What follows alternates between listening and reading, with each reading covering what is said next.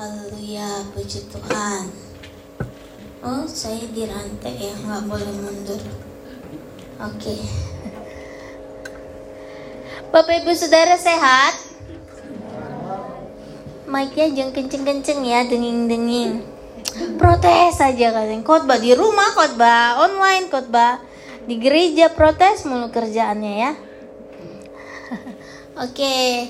Bapak Ibu Saudara, firman Tuhan malam hari ini uh, sebulan ini temanya uh, buah Roh Kudus ya.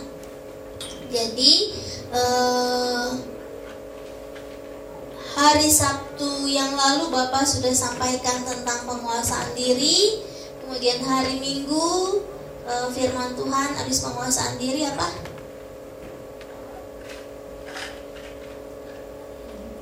Kelemah lembutan, apa-apa sih mau jawab sendiri, biasa gitu. Habis itu yang ke, uh, step yang ketiga sekarang kesetiaan. Jadi uh, buah roh itu uh, merupakan tangga-tangga yang harus kita lewati supaya sampai ke puncak gitu. Sampai sini Bapak Ibu Saudara paham ya? Paham. Baik, firman Tuhan malam hari ini temanya kesetiaan. Bahasa Inggrisnya faithfulness. Bahasa Yunani, Ibrani namanya pistis. Saudara ngangguk-ngangguk aja ya. Uh, kalau salah ya maaf gitu. Oke, kita buka Alkitab kita Galatia lima ayat dua puluh dua sampai dua puluh tiga. Galatia lima ayat dua puluh dua sampai dua puluh tiga.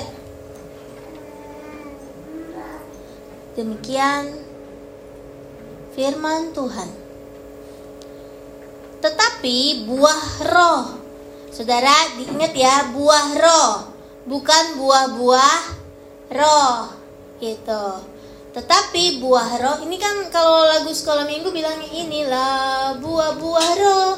Jadi dianggapnya roh tuh ada buah-buah gitu, buahnya banyak ya. Tetapi firman Tuhan bilang, tetapi buah roh ialah kasih, sukacita, damai sejahtera, kesabaran, kemurahan, kebaikan, kesetiaan, kelemah lembutan, penguasaan diri. Tidak ada hukum yang menentang hal-hal itu. Amin. Jadi buah roh di sini di, uh, cuma dibilang buah roh. Jadi dalam satu buah roh itu di dalamnya terkandung kasih, sukacita, damai sejahtera, kesabaran, kemurahan, kebaikan, kesetiaan, kelemah lembutan, penguasaan diri. Nah, terus Bapak Ibu Saudara mulai bilang dong, Bu, berarti yang pertama dong kasih. Iya, itu yang paling pertama kasih. Artinya itu ada di puncak, di tempat tertinggi. Nah, kita tidak bisa sampai kepada kasih kalau tidak ada sukacita, damai sejahtera, kesabaran, kemurahan, kebaikan, kesetiaan, kelemah lembutan, penguasaan diri. Jadi begini, orang tidak akan bisa lemah lembut kalau tidak bisa menguasai diri. Kan kalau kita disenggol terus bacok gitu. Saudara tahu gak sih senggol bacok? Senggol langsung oh, gitu ya. E, tersinggung dikit langsung marah. Langsung berdoa, Tuhan tolong hukum dia gitu. Itu namanya tidak, ya kita gak mungkin, orang yang tidak menguasai diri gak mungkin bisa ngomong hai cantik, apa kabar, gak bisa. Kalau sudah menguasai diri baru bisa lemah lembut. Kalau sudah lemah lembut baru bisa se- setia. Kalau udah setia baru bisa jadi orang yang ba- baik. Jadi malam hari ini masuk ke e, bagian yang ketiga, yaitu kese- kesetiaan. Jadi kalau orang sudah menguasai diri otomatis bisa lembut. Tapi bukan lembut pura-pura, karena ada yang lembut pura-pura saudara.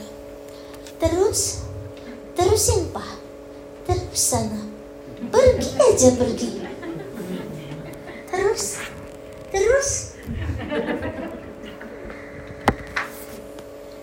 Tapi sambil ngasah pisau, terus ayo silahkan teruskan.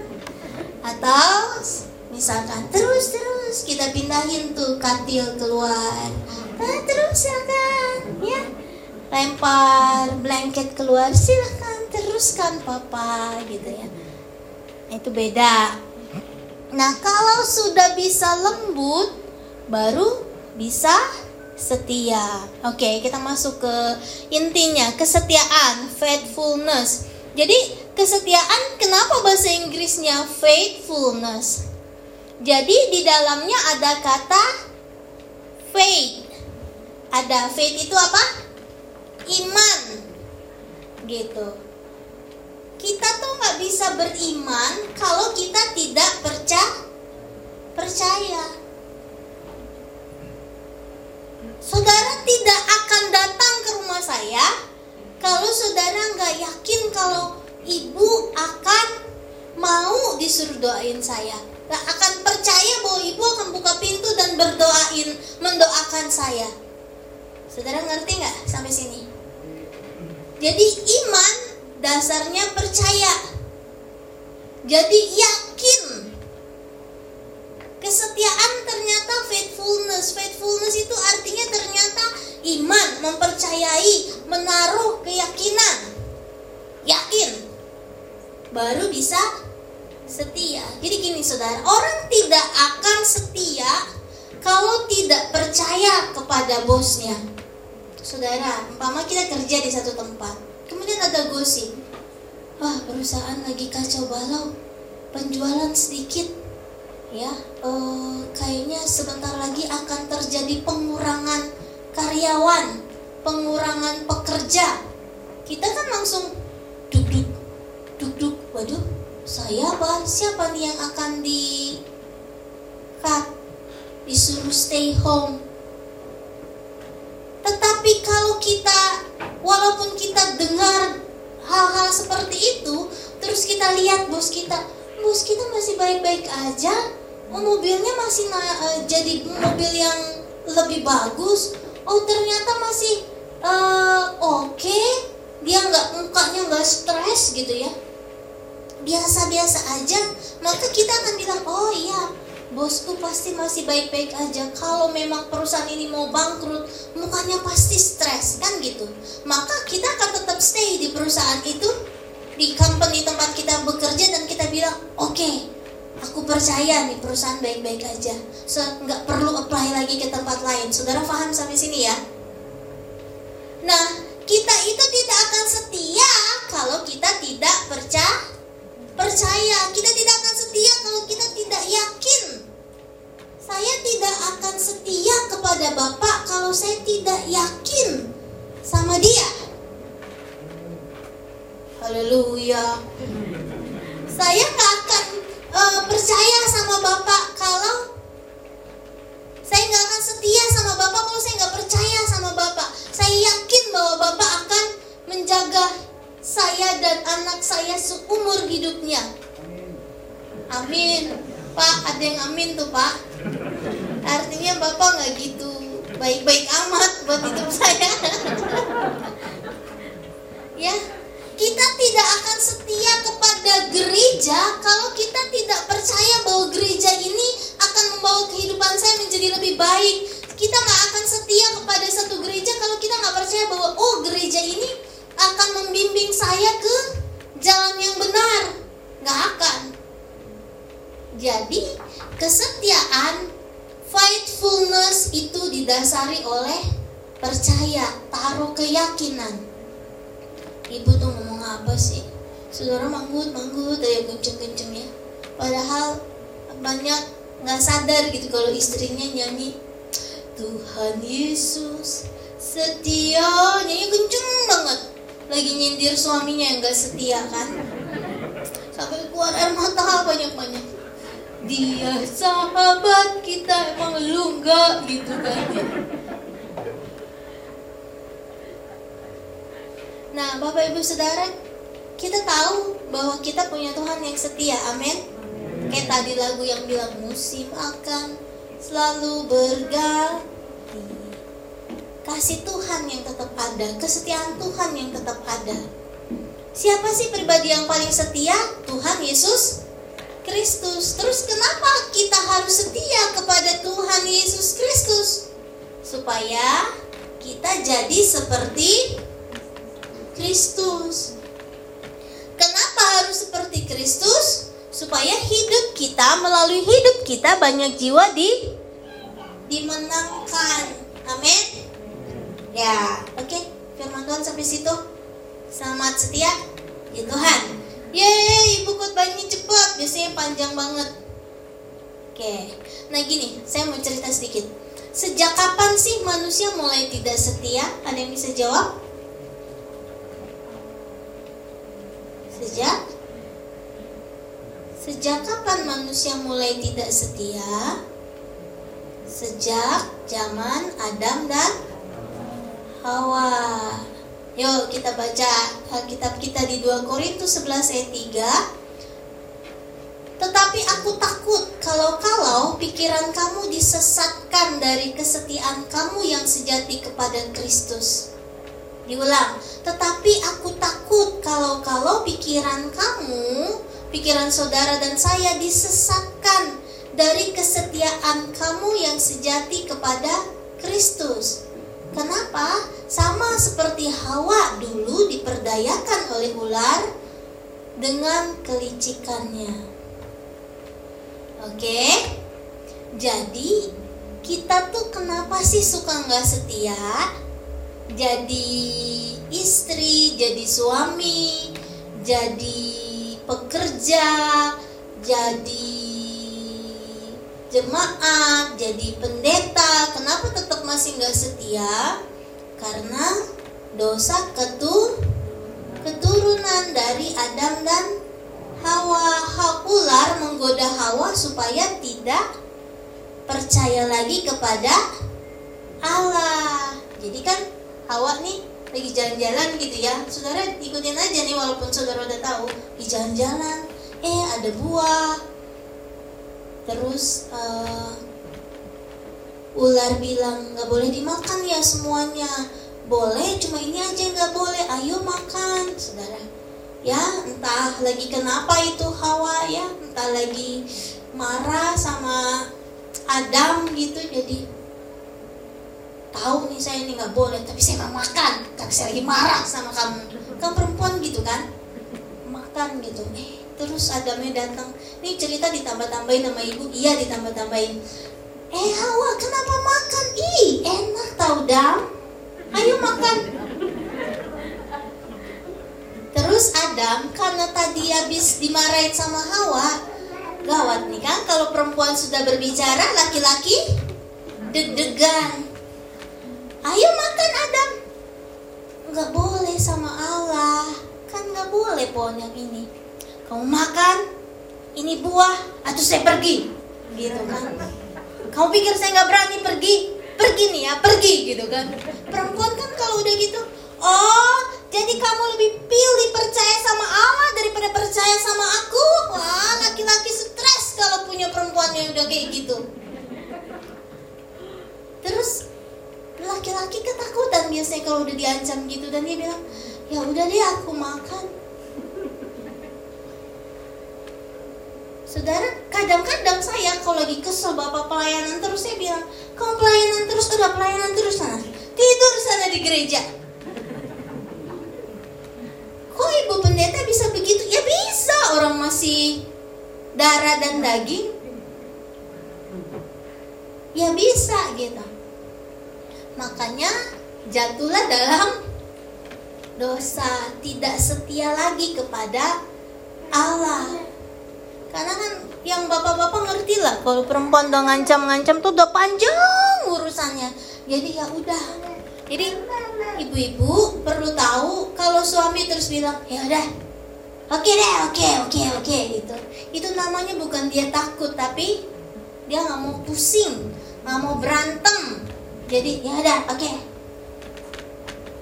Makan makan nih kue udah aku buat enak loh. Dia makan, enak gak? Enak? Enak kan? Iya enak. Kenapa? Dia tahu istrinya gak bisa bikin. Tapi kalau udah dia udah bikin, udah dia langsung cenut-cenut kepada kepalanya makan, aku sakit kepala karena asin banget gitu. Nggak dimakan, perkara rumah tangga kan berantakan kemana-mana, ke utara, selatan, timur, barat gitu. Jadi ya udah. Oke, nah kita balik ke firman Tuhan. Makna kesetiaan dari buah roh yang di Galatia itu apa sih? Yang pertama adalah konsisten. Jadi gini, kesetiaan itu harus dilakukan secara konsisten. Apa itu konsisten? Terus menerus. Bukannya hari ini aku setia, besok enggak ya. Konsisten itu apa? Pegang komitmen.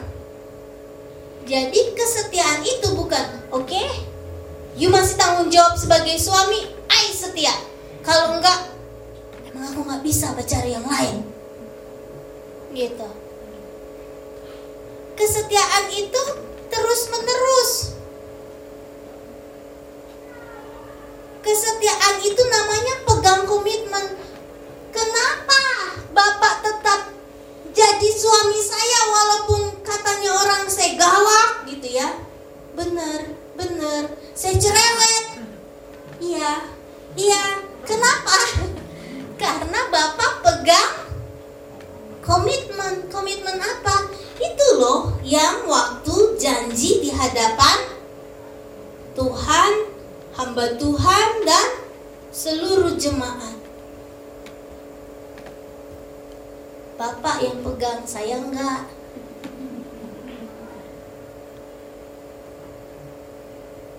Aku menerima engkau sebagai suamiku satu-satunya dalam dan senang dan sehat. Kaya dan kayak negatif sih, nggak ada suaranya aja. Dia yang kenceng kan kalau dia semangat mau menikah. Weh, aku akan menjaga engkau dalam suka dan duka. Oh, saya enggak. Ya. Salahnya dia, jadi dia yang harus pegang komitmen. Oke, jadi gini, kesetiaan itu sesuatu yang harus dilakukan konsisten, terus-menerus, berdasarkan komitmen kita kepada Tuhan. Gini, pernikahan bisa ada masalah kan? Naik, turun, terus tiba-tiba karakter berubah. Terus Bapak dulu pernah bilang, kamu dulu gak kayak gini deh. Terus saya bilang, iya, aku berubah. Kecuali kamu nikah sama Tuhan Yesus, gak pernah berubah. Kok saya berubah? Kok bisa begitu? Ini bukan Debbie yang dulu aku nikahi. Iya emang. Kenapa? Tekanan ekonomi otomatis merubah karakter saya. Sakit penyakit otomatis merubah karakter saya. Ya enggak? Ngurus anak otomatis merubah karakter saya. Kenapa anaknya nangis? Wah, wah, wah. Suaminya nggak tahu kemana naik sepeda motor. Ya pulang gini-gini. Anak siapa ini? Anak siapa? Saudara paham sampai sini? Jadi eh, pernikahan ya bisa merubah karakter seseorang. Pernikahan bisa naik turun karena kondisi ekonomi, pergaulan yang salah, uh, jadi berantakan. Yang dulunya indah jadi berantakan. Tetapi Alkitab bilang, walaupun rumah tangganya banyak uh, tantangan, naik turun, uh, ada badai, problema dari luar, dari dalam, wah pusing kepala. Tetapi karena sudah berkomitmen, maka harus pegang teguh, konsisten, terus menerus, tetap se. Setia. Ngomong mah gampang kan, lakuinnya susah. Tetapi kita harus pegang teguh janji pernikahan, pegang teguh janji firman Tuhan. Karena ganti yang baru belum tentu dapat yang lebih baik. Percayalah, ganti yang baru belum tentu dapat yang lebih baik. Coba, saya pernah tanya loh sama Bapak, Dad, kalau aku nanti meninggal, apa sih? Ya umpama, kamu menikah lagi apa enggak? Mati kan, pertanyaan yang berat kan buat dijawab oleh bapak-bapak. Kenapa sih nanya ini sih? Ah, nikah lagi apa enggak nikah lagi ya? Kamu enggak tahu kan, udah tutup mata. Terus dia jawab, entah untuk menyenangkan hati saya atau enggak dia jawab, kayaknya enggak deh. Kenapa? Belum tentu dapat yang lebih baik dari kamu. Wah, saya terbang, saudara kan? Belum tentu dapat yang lebih baik dari kamu. Haleluya. Ternyata terus dia tambahin lagi di belakangnya, bisa aja kan lebih bawel dari kamu, lebih galak dari kamu, lebih cerewet dari kamu. Oh iya, iya. Bisa terjadi kan? Bisa. Nah, kita tuh tetap harus setia terus-menerus karena kesetiaan menghasilkan kemul kemuliaan. Ya gini saudara, gereja ada masalah. Misalkan, ih pelayannya jadi batu sandungan, ih aku malah suka. Ih pendetanya galak kalau khotbah jedar-jedar gitu, ih gak suka aku. Jemaatnya juga pamer kalau taruh tas di atas kursi, sehingga udah tahu harus daftar ibadah lima puluh orang. Tas Elvinya harus ditaruh di kursi kosong. Pamer gitu. Aku kayaknya gak bisa deh setia di gereja seperti itu.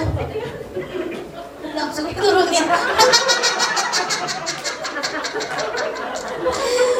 Aduh, salah nih.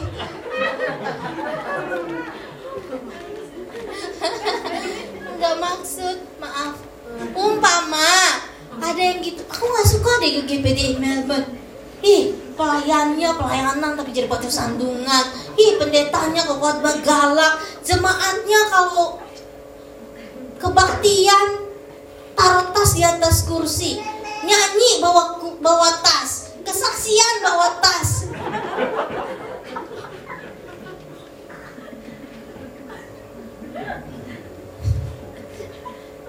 Ih, aku gak suka kayaknya.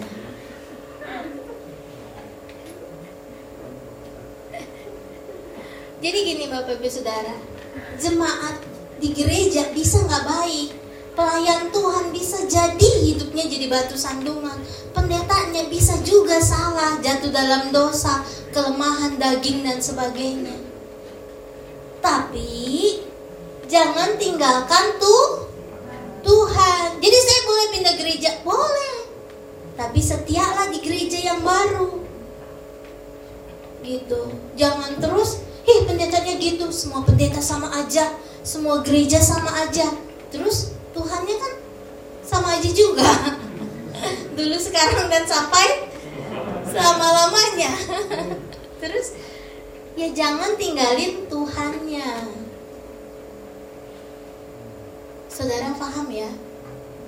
Ini namanya se- setia. Oke. Kita buka Amsal enam belas ayat enam.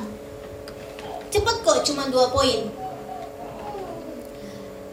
Dengan kasih dan kesetiaan, ini kata Alkitab, dengan kasih dan kesetiaan kesalahan diampuni. Karena takut akan Tuhan orang menjauhi kejahatan.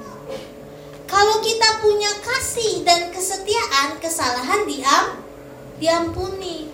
Jadi gini saudara, berapa banyak rumah tangga bisa terus bertahan, bahkan dipisahkan oleh maut, karena ada salah satu pihak yang setia. Ya. Terus saudara bilang, iya bu, tapi bukan saya. Saya berdoa biarlah pasangan saya yang setia. Saya itu gak bisa loh diatur-atur. Bodoh amat, terserahlah, suka-suka situ gitu. Gini loh, saya bersaksi, mama saya entah berapa belas tahun berdoa buat papa saya. Kenapa? Gini loh saudara, saya waktu umur sepuluh tahun gitu, tiap sore disuruh pergi ke kedai bawa-bawa botol bir bintang, karena ya tiap sore pulang kerja papa saya harus minum, jadi ditukar botol zaman dulu tuh, beli dikasih yang ada isinya, saya pulang bawa-bawa gitu ya saudara. Kadang-kadang saya buka di tengah jalan, saya minum sedikit gitu. Pulang saya bilang, kebuka di jalan pak, maaf ya. Papa saya begitu.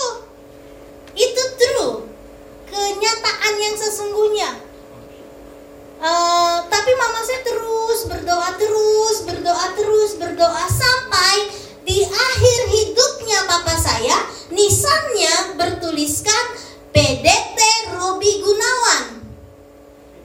Karena kesetiaan mama saya pendeta Robi Gunawan. Kalau mama saya mikir, oke okay, kamu begitu, emang aku gak bisa? Aku juga bisa.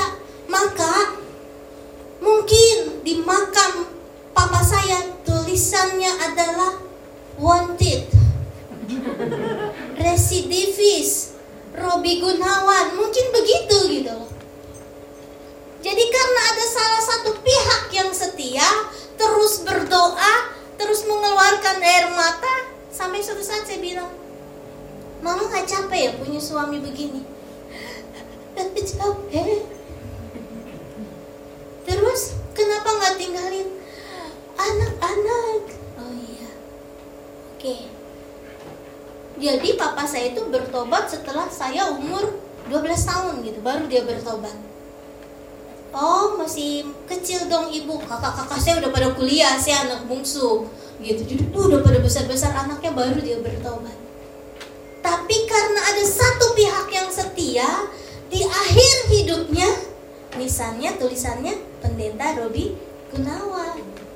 Jadi kalau ada istri-istri yang suaminya sedang dalam masa-masa itu, ya istrinya lah berdoa setia. Kalau suami yang punya istrinya, aduh bikin pusing kepala gitu, berdiri rambutku, jadi pihak yang setia berdoa. Berapa banyak gereja juga berkembang karena jemaatnya setia. Ah ibu seajam tentang pendeta. Ya iyalah, habis kuat begitu lagi, gimana lagi orang jadi pendeta. Jadi banyak juga gereja yang tetap ada, bahkan terus berkembang karena jemaatnya setia. Walaupun pendetanya bobrok, ibu ngomongin diri sendiri. Walaupun pendetanya bobrok misalkan, pelayannya masih hidup dalam dosa. Saudara tahu Benny Hind? Jatuh dalam dosa, jatuh, bobrok, bobrok. Jemaatnya tetap setia, setia. Sampai suatu saat dia mengaku dosa. So, di hadapan uh, T V nasional. Gerejanya sekarang tutup? Enggak, makin bertumbuh, makin berkembang. Gitu. Jadi maksud ibu, saya gak boleh pindah gereja walaupun ibu gak baik-baik amat. Ya. Saudara pikir sendiri lah ya. Aduh, aduh. Jadi sama gitu. Pendeta juga eh, kadang-kadang kan sebel lihat jemaatnya. Saya curhat nih, gantian kan. Tadi kan udah jelek-jelekin pendeta nih. Pendeta juga kadang-kadang sebel lihat jemaat. Ih, gak berhenti ngomongin ibu pendeta, gak berhenti ngomongin bapak pendeta, ngomong terus, eh, bencubit rasanya gitu. Mau saya bilang, ayo kalau gak suka silakan pindah, kaitannya kau jahat banget. Tapi dia masih tetap setia beribadah. Oh, oke okay. Terus dilihatin kan perubahannya. Oh tambah setia, oh tetap setia. Oke okay deh. Karena masih tetap setia walaupun mulutnya nyebelin, tingkah lakunya nggak keruan, maka oke okay. Alkitab bilang apa? Dengan kasih dan kesetiaan kesalahan diam ampun. Ya udah, dia setia, biarin lah. emang udah gitu mulutnya, nggak jawab S M S salah, jawab terus, ih ibu nih ngajakin ngobrol terus nggak tahu apa yang saya mau masak, salah lagi kan. Jadi ya itu, karena lihat dia tetap setia, ya udah diampuni, karena kesetiaan kesalahan diam diampuni. Makanya penting buat kita setia. Nah yang kedua tadi kan pertama apa, kesetiaan harus dilakukan secara konsisten, terus menerus, keadaan baik atau tidak baik kita harus setia setia. Yang kedua, makna kesetiaan yang kedua adalah bertahan sampai akhir. Wahyu dua ayat sepuluh b, sepuluh b ya, yang atasnya panjang. Jadi di, di sepuluh b di situ dibilang, hendaklah engkau setia sampai mati, dan aku mengaruniakan akan mengaruniakan kepadamu mahkota kehidupan. Saudara, kalau saudara tanya kesetiaan, saudara tanya dia tuh, oh, Pastor Regi, oh, Pastor Lin, ibu galak gak galak, ukur-ukuran, iya ampun, di stres kalau ngadepin ibu lagi marah. Lin tuh sampai gitu kan. Tapi ada buah yang dia dapat dari kesetiaannya. Sabar-sabarin aja, ibu emang gitu orangnya, bela diri mulu. Nih khotbah ngebelain diri terus ya kan saudara. Enggak, Tuhan pun gitu. Jadi gini Bapak Ibu Saudara, saya kan pendeta nih, gembala di G P D I Melbourne. Saya punya uh, atasan lagi nggak? Punya, yaitu uh, Ketua Majelis Daerah Australia, Bapak Pendeta Max Meron tuh. Majelis Daerah Australia. So Australia ini ketuanya Bapak Max Meron tuh. Apakah dia sempurna tanpa cacat? Enggak, kadang bikin salah. Iya, ada di depan mata salahnya, ada. Mau protes? Mau. Pengen pindah, udah kita diriin gereja, jangan G P D I lagi aja, kita ganti deh gitu. Jadi G J L M apa-apa gitu, terserah deh. Tapi enggak, tetap setia. Ntar abis ini oh Max nonton, ini Devi kurang ajar yang ngomongnya, saya sih ketua majelis daerah loh, Australia loh gitu. Nah, lakukan salah nggak? Lakukan salah. Ada celah nggak di mata saya? Ada. Tapi saya sama Bapak komit untuk tetap setia, tetap menaruh hormat.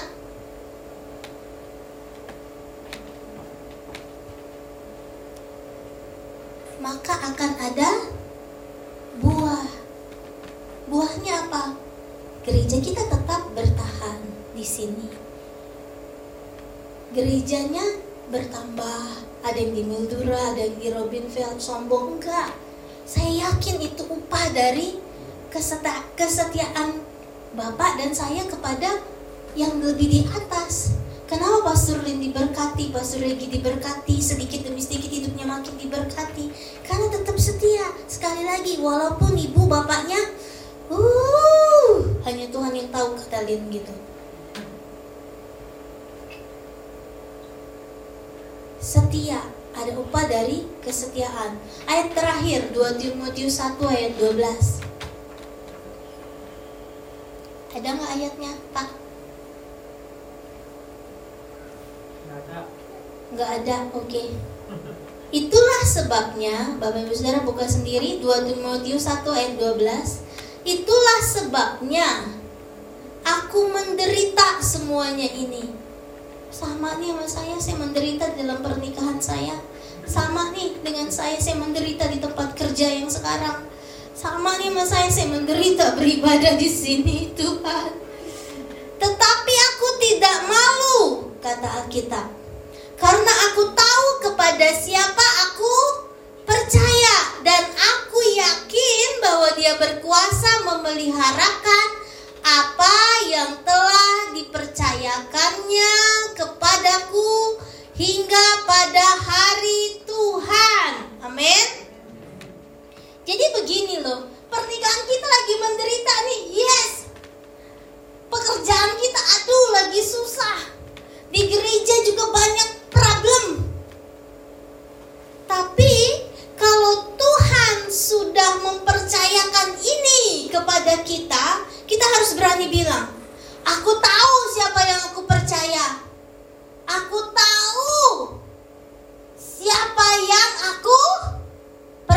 siapa? Yesus. Kalau dia yang dia akan memeliharakan apa yang telah dipercayakannya. Jadi gini, Bapak, ini isi hati Bapak ya. Aku tahu, aku menderita semuanya ini aku, tapi tidak malu punya istri kayak Debbie. Aku tahu kepada siapa aku percaya, Tuhan Yesus. Aku yakin bahwa Tuhan punya kuasa memelihara pernikahan ini walaupun penuh dengan air mata, ampun tiap hari. Karena aku tahu Tuhan berkuasa memelihara yang sudah dipercayakannya. Ada di sampingku nih sekarang, namanya istriku Debbie atau namanya suamiku Krisno. Ini yang sudah dipercayakan. Dia lakukan kesalahan, aku gak malu. Dia uh, menjadi sesuatu yang mempermalukan hidupku, tapi aku gak malu, Tuhan. Aku pelayanan, menghadapi banyak tantangan, bekerja dengan baik tapi banyak tekanan. Aku gak malu, Tuhan. Aku tahu ini Tuhan yang sudah percayakan, dan aku percaya sama yang memberi semuanya ini, yaitu Tuhan. Maka Tuhan berkuasa memelihara pernikahan ini sampai pada hari Tuhan. Aku percaya Tuhan akan memelihara pelayanan di gereja ini, karena Tuhan sudah percayakan kepadaku, kepada kami sampai akhir hari Tuhan. It's hard buat kita untuk terus percaya dalam kesakitan kita, dalam struggle-nya kita. Kita harus bisa berdiri dan bilang sama Tuhan, aku gak malu Tuhan, keluargaku lagi menghadapi masalah seperti ini. Aku gak malu Tuhan punya istri yang kayak gini. Aku gak malu Tuhan punya suami yang kayak gini. Aku gak malu Tuhan, pelayananku sekarang sedang tersendat-sendat. Aku gak malu Tuhan, kerjaanku sekarang gak seperti waktu di Indonesia, seperti waktu di Malaysia, di belakang meja, di kantor yang bagus, di office yang keren. Aku gak malu Tuhan, karena aku tahu Engkau yang kupercaya yang akan memelihara pernikahan ini, akan memelihara pelayanan ini, akan memelihara hidupku sampai hari Tuhan nanti. Amin. Ayo setia sampai akhir. Saya undang pemusik maju beserta worship leader, kita nyanyiin lagu yang terakhir tadi.